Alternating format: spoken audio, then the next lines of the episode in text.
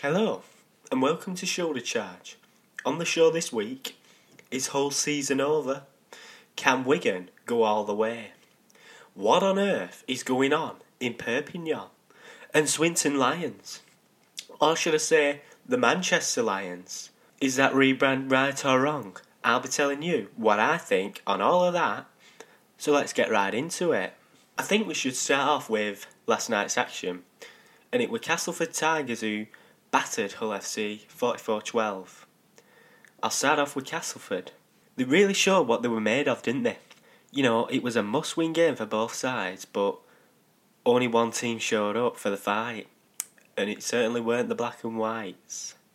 It were a rip roaring start from Castleford, and Jake Trueman in particular was pretty unplayable. For me, I was looking at the match prior to kick off and thinking, it's probably going to be a sort of cup final sort of game, you know, where it's a must win. Both sides really trying to make sure that they complete the sets, giving little away, keeping the scores to a minimum, being a bit conservative. But no, Hull FC were flimsy, floundering, and Castleford's start was rip roaring. And for the first 30 minutes, the Tigers were unrelenting, and Hull FC really couldn't handle the speed and the trickery. It were pretty shocking from Hull because Lee Radford admitted before the game, in training, they were prioritising being solid defensively, and Hull FC last night fell out of the playoffs with a whimper. And the 13 Hull players finished the game battling with each other. Never mind the opponents. But Jake Trueman, just wow because three tries, a great dummy for one of them. Not just scored three tries though. His kicks were spot on and they helped keep the pressure on Hull, despite Castleford ceding the possession. And defensively, fantastic as well, especially when he stuck his body on the line, when he got under Sate to hold him up even though he looked a dead cert for a try. The worst thing for Hull, though, it was just as catastrophic at the start of the second half. So, everything Lee Radford would have said at half time, a minute into the second half, they conceded again. They were really lightweight, error prone, whatever adjective you want to use, Hull FC were it. You know, Castleford nicked the ball off a Hull error and they were they were only just approaching the 30 metre line, and it was Castleford who nicked the ball in the first minute of the second 40, and, and it was Cheyse Blair who ended up with the ball, and he laid it off to Trueman who got the got the try. But Cheyse Blair should have never been able to get that ball to um, Jake Trueman because Cheyse Blair he had three or four players surrounding him, and he basically just shrugged them off and was able to offload the ball when you were being pulled down. The most disappointing thing about Hull is it's nothing new. It's been happening since day one of the 2019 season, and they now a minus 107 points difference. That, for a side that's been in the playoffs pretty much the majority of the season, is bloody shocking. Mark Sneyd were rubbish.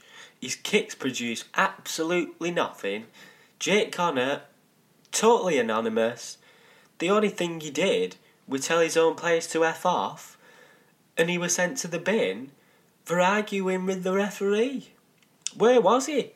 So many this year have waxed lyrical about Jake Connor this year, and he's produced one or two good performances.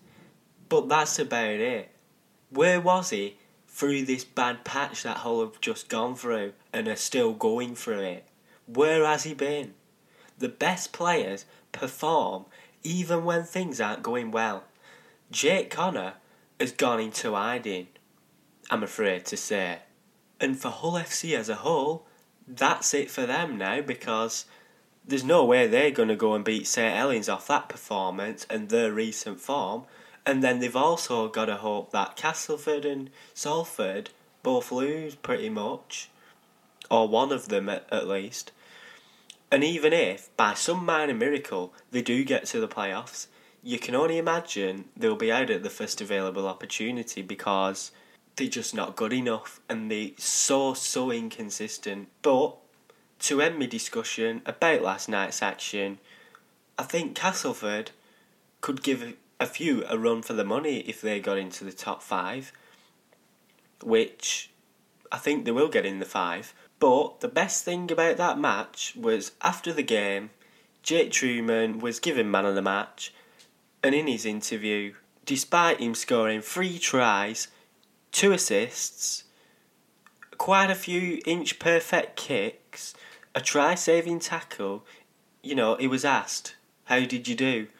You know, that was a great performance, and he replied saying, Yeah, it were alright. And I just thought that were brilliant because it, it summed up his attitude for me and it's clearly a massive credit to Castleford Tigers and that is a player who you'd really want in your team and he'd be the first name on that team sheet every single week for me. As we've just been talking about the top five, let's carry on that discussion and have a look at the runners and riders and discuss who he's going to lift, who he's going to win and reach that grand final. Super League's reaching its climax.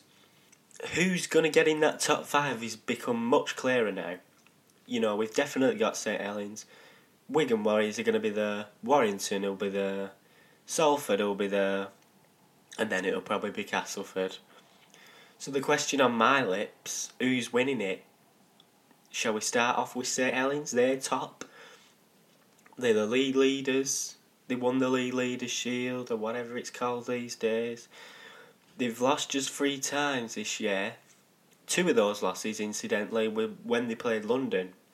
And if you if you if you remember, that were when they played a severely weakened team. So you you could argue that this St Helens top team, the first team that they put out, has probably lost just once, and that were to Catalans and they're not going to be in the top five, are they? So they've pretty much beaten the top five several times, and quite a few of them comfortably as well. So they're big favourites. That dominance has put them 16 points ahead of Wigan, who are now in second. And I think Wigan are actually in second for the first time this year, actually. Not sure if that's 100% right, but behind St Helens, every team has lost more than 10 games. That's quite a gap. Saints have beaten Warrington, Wigan, Hull FC, and this form across the season, despite what they did last year, despite knowing that Wigan still won the grand final, it still prompted many to think, you know, this team's a bit more special than last year. They've got a bit extra this time. Many, including me, think this these are on course for the treble, and they're gonna do the business. It's not happened though, has it? Because they lost, to the surprise of many, in the Challenge Cup final to Warrington. And it were pretty comfortable for them in the game as well because there was a without Blake Austin and it didn't stop them from winning 18 4. And it weren't really fancy stuff. Warrington just kept it simple and defended well. Saints just never looked like winning the game. And for a team that's got so much firepower, it were really disappointing and worrying that so many of them just had an off day. Perhaps the occasion got the better of them because there were so many errors, knock ons. I think they made 18 errors. And that's just unacceptable for a side that is where they are. They bottled it pretty much. And now, in recent weeks, we've had Eamonn McManus, the Saints chairman, really dragging it on and prolonging the pain because he can't get over the fact they lost he's been complaining about Robert Hicks because he got it got it wrong when he didn't award that try, or at least send it up to the video referee. If you want to see what it's what he said, it's all on the internet. It was in his program notes. It's there for all to see. I don't want to get into it because it's tedious. Basically, uh, Saints made eighteen errors. The referee made one or two that that tells the story for me. Going back to the grand final chances, I just don't think they're going to do it anymore because that defeat will no doubt be playing in their minds if they do get to Old Trafford. And if they couldn't handle the pressure when everything were going good in the game, they just won't be able to handle it when they're under even more pressure to win a major trophy. Because if they don't, the season will be a failure. And their performances, when it matters, in the big games, have just left a lot to be desired. So for me, they're not going to do it. They still will be a big team to overcome. It won't be easy. They're a force to be reckoned with. But for me, they just lose out. Next up in the contenders is Warrington. I'm sure the odds of winning that grand final shortened after that Challenge Cup win. But the problem with Warrington for me is can they go the distance and beat two other top teams in a row, you know, on the bounce, to actually reach the grand final? Because for me this season, they've been far too inconsistent and they've been on a pretty bad run of form in the last month or so. They've lost to Wigan, Catalans, Castleford, so they're not the finished article for me. I think the fact that all eyes were on Saints going into that cup final really helped them. The pressure was still on, yeah, but it weren't as much as the pressure had for Saints. Yeah, Warrington didn't win a trophy for several years, and there was an expectation, sort of, but everybody expected it were going to be Saints who lifted that trophy. And now they've won that, all eyes is going to be on the Wolves to do it again, to shock us again and there'll be the added expectation because they've been there and they've done it. To be honest, I do think they'll miss out as well because of that added pressure, the inconsistencies over the season, and the poor form going into the playoffs. You know, will Warrington have too much to sort out to be a match for the top five in, in the playoffs? For me, that's why they're not going to do it. Then we've got Wigan, now, this is a side that I'm really looking for to win the grand final. They're going quite nicely. I think they've won 10 out of the last 11. So that, you know, you, you can't get a better form going into a playoff situation. They're hitting the form at the right time. And last week, they got the win over Wakefield, who were battling it out to, to survive this year and it really weren't easy for them, was it? In that game, Wigan were leading 12 0, and then Wakefield got it back to 12 12, and then they scored again. So, Wigan really had a tough game that week, and I think that'll stand them in good stead because it couldn't have just been plain sailing for them because then they might have been overconfident, too cocky, and then been bitten in the playoffs. But they've had that little tester to make sure that they still on the ball, still focused. So that for me, they're really the favourites going into it. And the squad, that's pretty scary too. I think the reintroduction of Liam Farrell since his injury has really helped George Williams bring him to the top of his game. And in recent weeks, when I've been watching Wigan, he's just really, really brilliant and really hard to defend against. And then you've got the speed of Bevan French, who's also recently coming to the side. He made a great start to his Wigan career a couple of weeks back.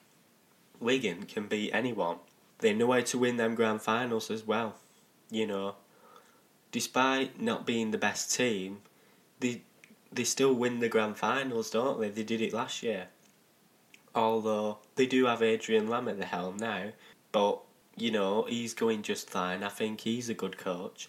And let's not forget, Wigan have really transformed themselves this year because remember back at the start of the season, Shaun Edwards was supposed to be taking over.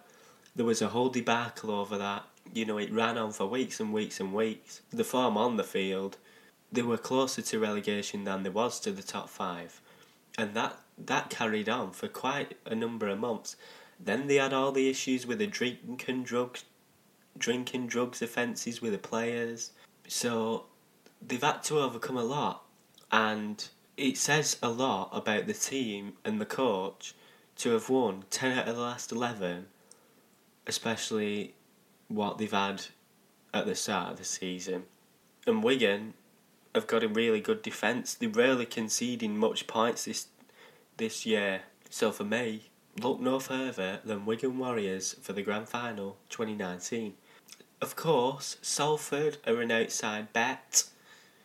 You know, when they've got Super League second top try scorer Niall Evalds and then the top try assister, probably Man of Steel, Jackson Hastings, they're always going to have a chance, aren't they? And what a job Ian Watson has done because to get Salford challenging for this grand final in 2019, when just a couple of years ago they were battling in the million pound game to avoid relegation to the championship. And the good thing about Salford is this success has not been brung about because of money. It's not due to investment. It's down to attitude of the players, the coaching, and most of all, great recruitment. Good characters, not superstars, but a good squad that mixes well and gets the results and fights for everything and is all reading off the same hymn sheet. So how refreshing is that? That success from the bottom to the top has not solely come down to money because Salford can't compete financially with the Wiggins and the St Helens. They don't get the gates that they do. So, you know, what a good story that is. And it's worth remembering last week when they beat Warrington to go level with them on points. The the previous meeting before that, Salford were 12 points behind Warrington back in July the 12th. So, since that fixture and the one last week when they beat Warrington, they've come a long way, and that's just in the space of two months. So they've made up 12 points. The performance, it weren't perfect, but I think that's a good thing because they've got a bit to work on going into the playoffs and it's better going into the playoffs with a few improvements to make than being overconfident and taking things for granted.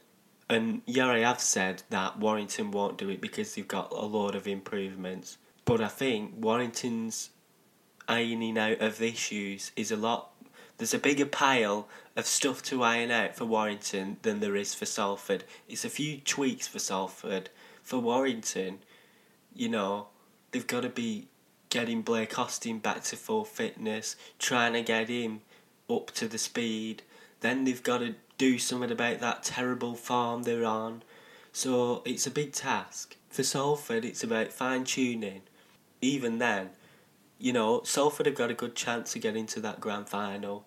Don't think they'll win it though. Wigan for me. I reckon Salford, like Castleford, will put the cat amongst the pigeons in the playoffs and both of those sides could get to the grand final, but for me, it's Wigan. Moving on, a team outside the playoffs is the Catalan Dragons. And just what on earth is going on in Perpignan? Forget for a moment all that's been going on off the field. Let's just have a look at what's been going on the field. The last three games have all been against relegation threatened sides. Now, Catalans they've had ambitions of getting into the top five this year. I think they were they were third a couple of months ago. You know, this is a side who have got the quality to reach the grand final. And they must have been rubbing their hands prior to those games and thinking, you know, we've got a real good chance to get ourselves in that top five. The team, as I've just said, it's a wash with quality. Sam Tomkins, Tony Gigot, etc., etc. It's a team that won the Challenge Cup last year. Tony Gigot won that Lance Todd Trophy for being the best player. They were the first side to beat St Helens this year. They beat Wigan at the Nou Camp.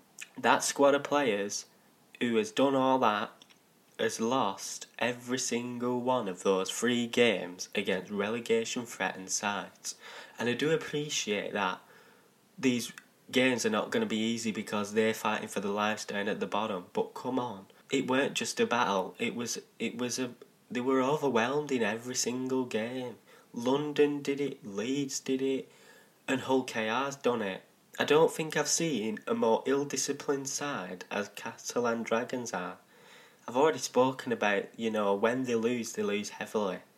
That's because of the lack of discipline and the way they just hit the self destruct button in them three games 48 8 lost to Leeds, 17 4 lost to London, 24 6 lost to Hull KR. And in them games, the problems are there for all to see. We've had Greg Bird, a highly experienced player, just not really giving us stuff about the game. All he seems to do is whinge to the referee, trying to buy cheap penalties, trying to deceive him by overreacting and making tackles look worse than they are. He spent more time arguing with the referee than he has on the actual game at hand. After virtually any physical challenge, the Dragons they always come sprinting over looking for a fight over challenges that are perfectly acceptable. So many times the Dragons square up to the opponents and it's really rare not to see a scuffle in a game that involves Catalan Dragons. And it's just awful to watch and it must be painful for those fans because those players are really not playing for Steve McNamara, who has bemoaned his side's ill discipline several times this year, but they do it time and time again. And it really doesn't seem to be an issue that's hard to resolve. You know, you stick to the game plan, you stay focused, you keep your counsel, you channel your aggression into a good performance. But game after game after game, it's the same. So the coach must be pulling his hair out. Are they deliberately wanting to get the coach the sack? Because it seems that way to me. And also, there, there seems to be too many bad apples at the club who have either given up or just simply don't care anymore. And if that's true, then I think it's really a sad state of affairs. Moving on to the chairman, he's made his feelings pretty clear, and I'm sure you've all seen him giving the players a dressing down in the changing rooms. By the way, who were recording that and what was it known? That's one to discuss.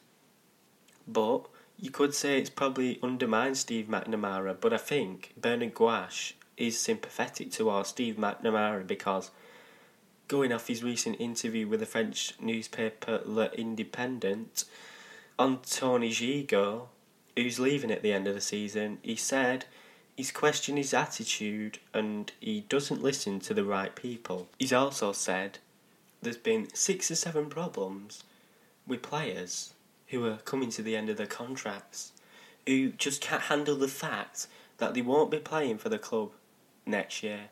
For me, that's really revealing because you've got players at other clubs such as Jordan Abdull at London who will be joining Hull KR next year.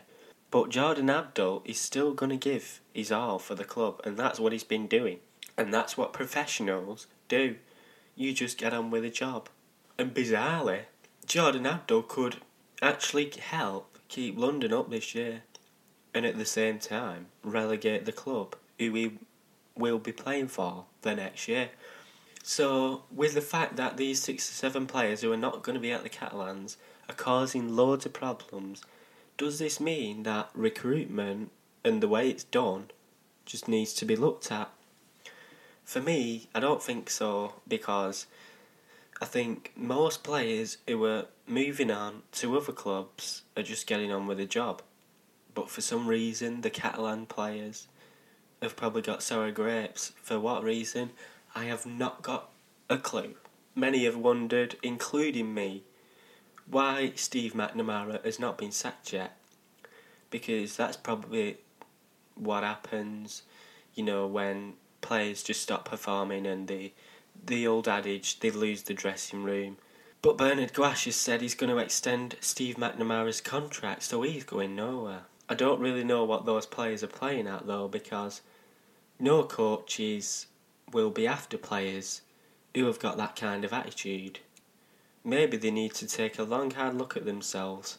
But Steve McNamara, I think, does bear some responsibility in the fact that he's assembled this squad he knew who he were getting. But I say, good on the chairman for not tolerating the players and sticking by his coach. It really makes a change from the usual chairman who just hit that fire button. I reckon good on him. Outside of Super League, Swinton Lions from next season are going to be called the Manchester Lions. And this is a club that is pretty historic. I think in the 1860s, this club was, um, you know, th- that's when it was established. So, what do you think? Should it? Should they do this? They say that at a time when uh, financial deals are coming to an end in 2021 and that's probably going to be a decrease. There's going to be less money. There's dwindling crowds. There's no real increase on those crowds. They can't get people in. For the financial future to be secure, they need a sustainable model. And one way they're doing it is by rebranding it to the Manchester Lions and then trying to market it to be the Manchester club so that more people come to it. Sounds good on the face of it, but if you're a Swinton Lions fan, this is a disaster, isn't it? You know, I support Bolton Wanderers. If Bolton changed to the Manchester Wanderers or whatever, or they merged with Bury, the Bolton Bury Wanderers, I'd be absolutely outraged and I would be protesting it, you know, until it were changed. There's no way I would stand for a name to be changed like that. The Swinton chairman said that he would consult with the fans on this rebrand, but now the Swinton fans are saying that they've not been consulted on and they're just going ahead with it anyway. So that's a big on goal for me. But I think the plans are flawed and it's very it's a very simple issue it seems so simple to resolve, but it doesn't work like that. You know, oh, we'll change it to the Manchester Lions, and people will see it as Manchester, and there's a big following for Manchester, so they'll all just come. It does not work like that. Let's have a look at London, London Broncos. They play at Ealing Trailfinders. The rugby union club's called Ealing Trailfinders. They play in Ealing. So, pretty much, London Broncos are an Ealing club. Yet they've got the name of London. They've got the brand of the London team. They're the only rugby league London team. And how much people do they get into their stadium? The average about 2,000. I think the stadium holds 4,000. So if London Broncos, with the London brand, I appreciate that rugby league's not as popular down south, but if they can only get 2,000, why will Swinton changing their name to the Manchester Lions then see a huge influx of fans? I just think it ain't gonna happen. And then we've got Salford Reds, who are a Salford's a big city. You know, they've struggled for fans and increasing numbers in gates for years and years and years. And that's what Marwan Koukash was so peed off about that nobody were coming. Salford, you know, they've got the Salford City Football Club on the doorstep. There's quite a load of fans there. There's the the Neville brothers and all that class of ninety two nonsense running that club. They've got the bloody Manchester United. They're pretty much a Salford. You know, they're more associated with Salford than they are actually Manchester.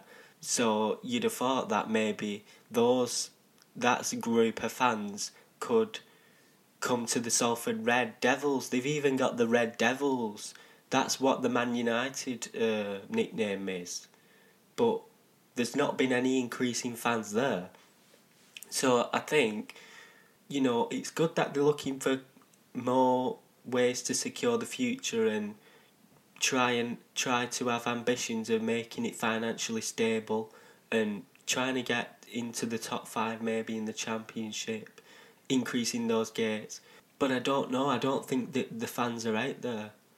I don't know what happens because no matter what you do, no matter how much marketing, no matter the brand change, I just don't think there's people out there that are gonna increase the crowd sizes.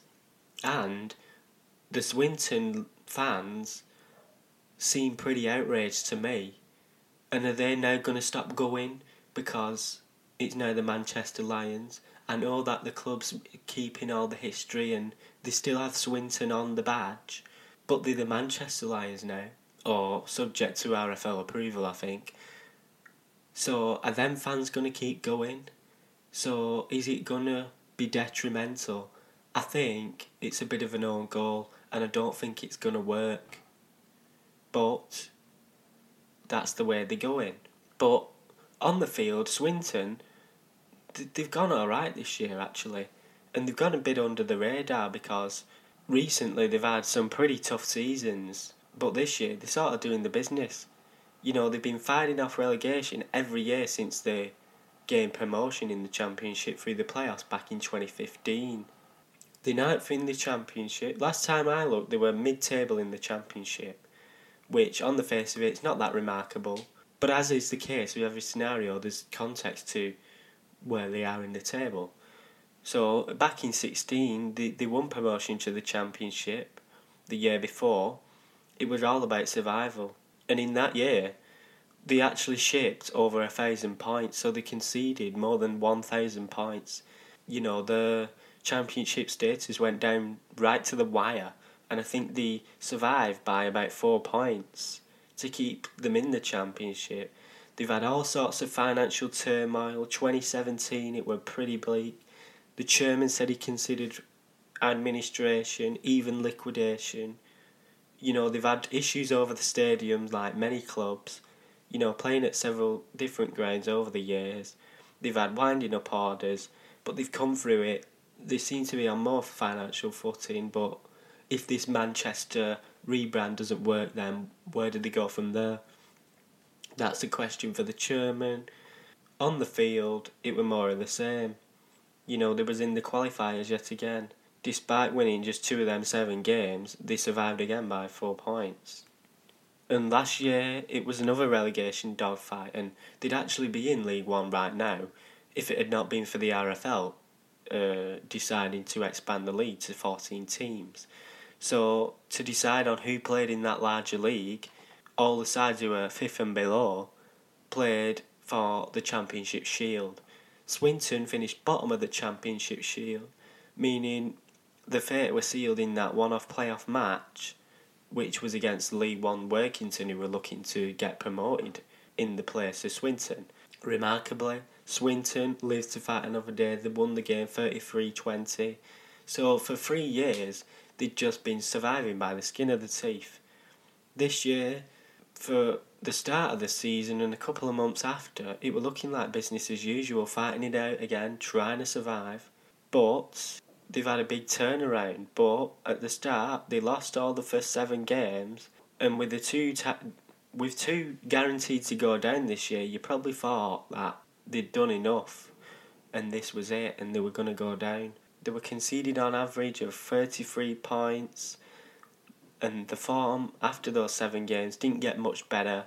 They lost 11 out of the f- first 14, won just once at home, so it were pretty bleak. But then, now, it's three losses in the last 12.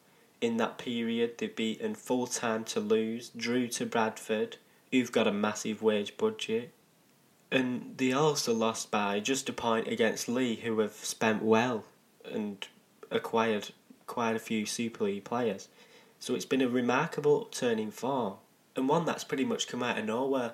And actually, the form of late has been of a playoff contending side. And yeah, they've had a bit of help from Wigan with acquire with them acquiring the likes of Chris Hankinson and Jake Shorrocks. But the real highlight has been Matty Ashton, of course he's probably rugby league's most exciting prospect outside of Super League. So much so that he's joining the Warrington Wolves in the 2020 season. He's the lead top try scorer and he's had 20 odd tries. It was started a show when they beat Toulouse, the full time Toulouse that is, scoring four tries. He was signed from Rochdale Mayfield, so huge credit to Stuart Littler, the coach, for spotting him what a job he's done. He joined in 2017, recently signed a two year extension, and you can imagine it's only a matter of time before a Super League club comes looking. You know, if he continues that good work at Swinton, they were a club with a real history. But, you know, the progress has been hindered by financial issues, much like a lot of other rugby league clubs. there's apparently progress on Swinton's new stadium according to the chairman, so that seems to be moving along. But you know, with Sheffield, they're looking for their new stadium. They were promised a stadium in 2013, and five years later, still don't have one. You know, the the the recent form on the field is encouraging. Next year, they could, you know, if all goes well, they could move on. Probably be a Sheffield, you know, like they've done this year. Nobody expected them to challenge for the top five. They've just missed out, but they've they've won that eighteen ninety five cup, so hugely successful year for them. Could Swinton do something the same? Well, it'll be Manchester now, won't it? But I think it's a shame that they're changing the name, but that's my opinion. Anyway, before I go, the Great Britain squad for the upcoming tour has been announced. Have you seen it? What did you make of it? Because for me, it were pretty much the right squad.